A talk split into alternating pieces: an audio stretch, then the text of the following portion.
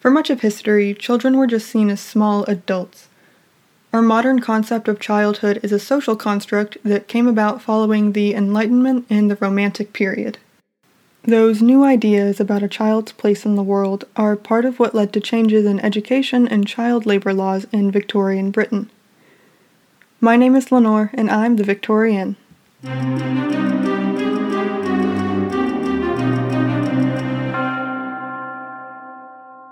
If you've read pretty much anything by Charles Dickens, then you'll know that Victorian children didn't have it easy. If they managed to survive the first few years of life, they might end up working long hours in a dangerous job, never receiving a proper education or any education at all. Scores of Victorian children were orphans. The lucky ones were taken in by family members, but many were sent to orphanages or to workhouses if the orphanages were full, which they often were.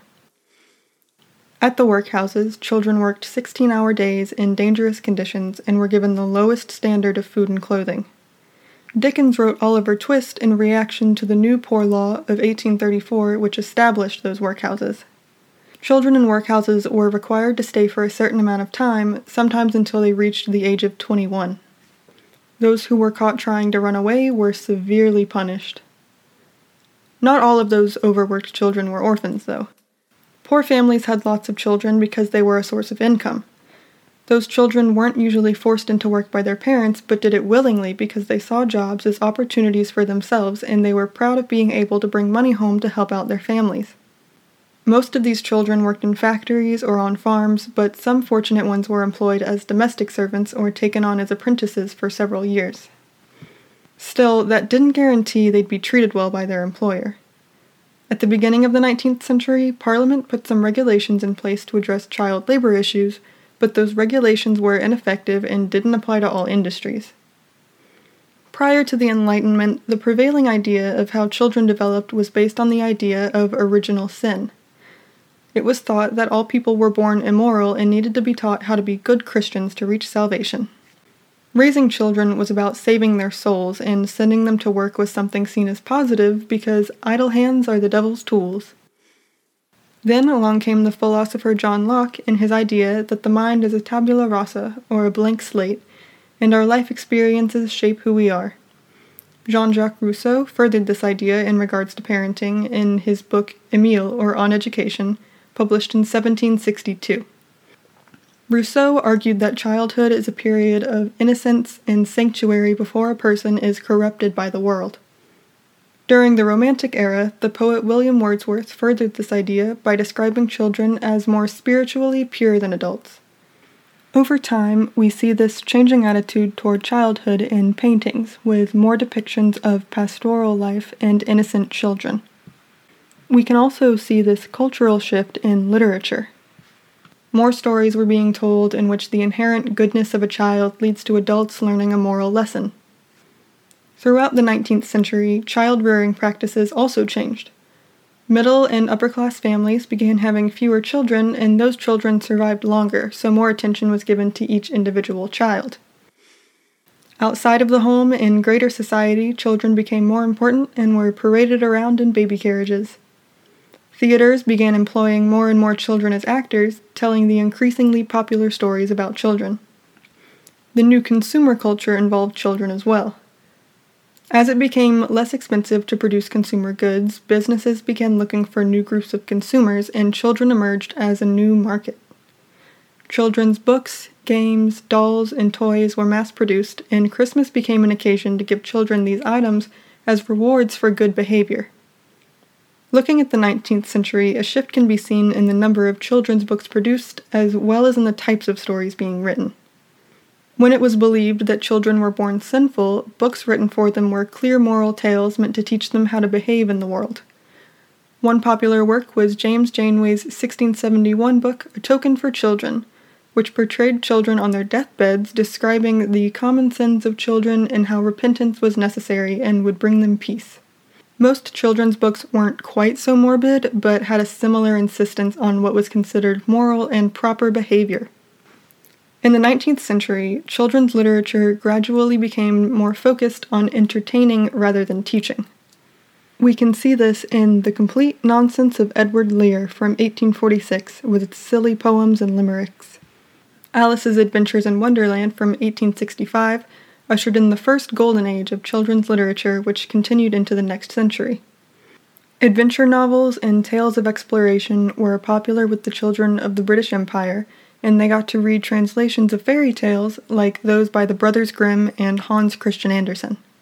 This new genre of children's literature showed the Victorian idea of a natural division between children and adults, and the belief that children needed a separate space where they could simply be children. Victorian writers expressed interest in returning to their own childhoods, and they created characters who wished to stay children forever. The most famous of those characters, Peter Pan, was introduced in a play in 1904, just three years after the official end of the Victorian era. He notoriously refused to grow up, and it's been suggested that staying a child forever is used in that story and others as a metaphor for a child's death. Neverland is meant to be part of the afterlife, and we see the afterlife blended with nature in fairy tales and other Victorian children's books like The Water Babies by Charles Kingsley and At the Back of the North Wind by George MacDonald. The death of a child is romanticized in this literature because the child will never have to enter the harsh adult world and can remain innocent forever. This new feeling that childhood was sacrosanct and should be protected also meant people felt it should be prolonged. In the later part of the century, this led to extending the age at which children left school, but it also led to more concern for working class children. Reformers felt that children who were forced to work were being deprived of childhoods. The work of Charles Dickens and others brought more public attention to the issue of child labor, along with the generations of working class children who grew up to become political activists or union members.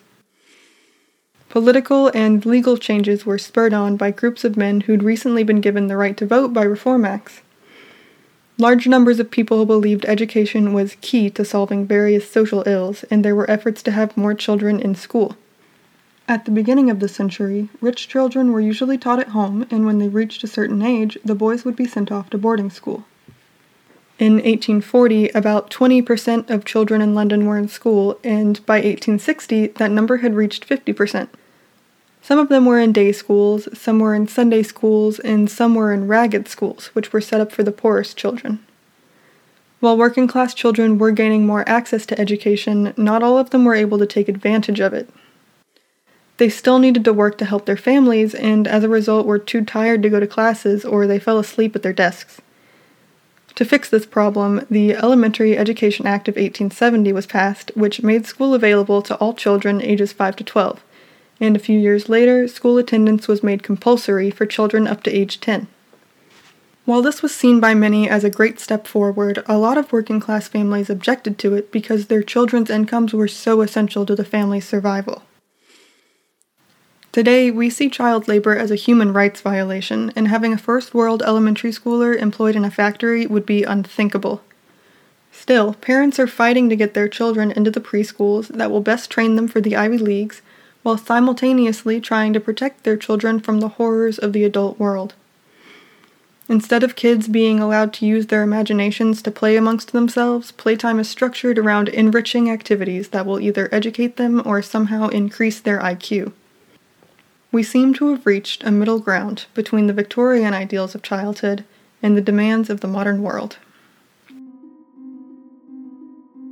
If you'd like to support this podcast, please leave a review on iTunes, and if you're able, consider becoming a Patreon donor. You'll have access to exclusive content, and you'll be helping me offset production costs. You can find me at patreon.com slash victorienne and if you have a topic suggestion for a future episode, please email victoriennepodcast at gmail.com. To stay tuned for updates on the podcast, you can find me on Facebook on the page The Victorienne. I'm also on Instagram under Victorienne Podcast. Thanks for listening.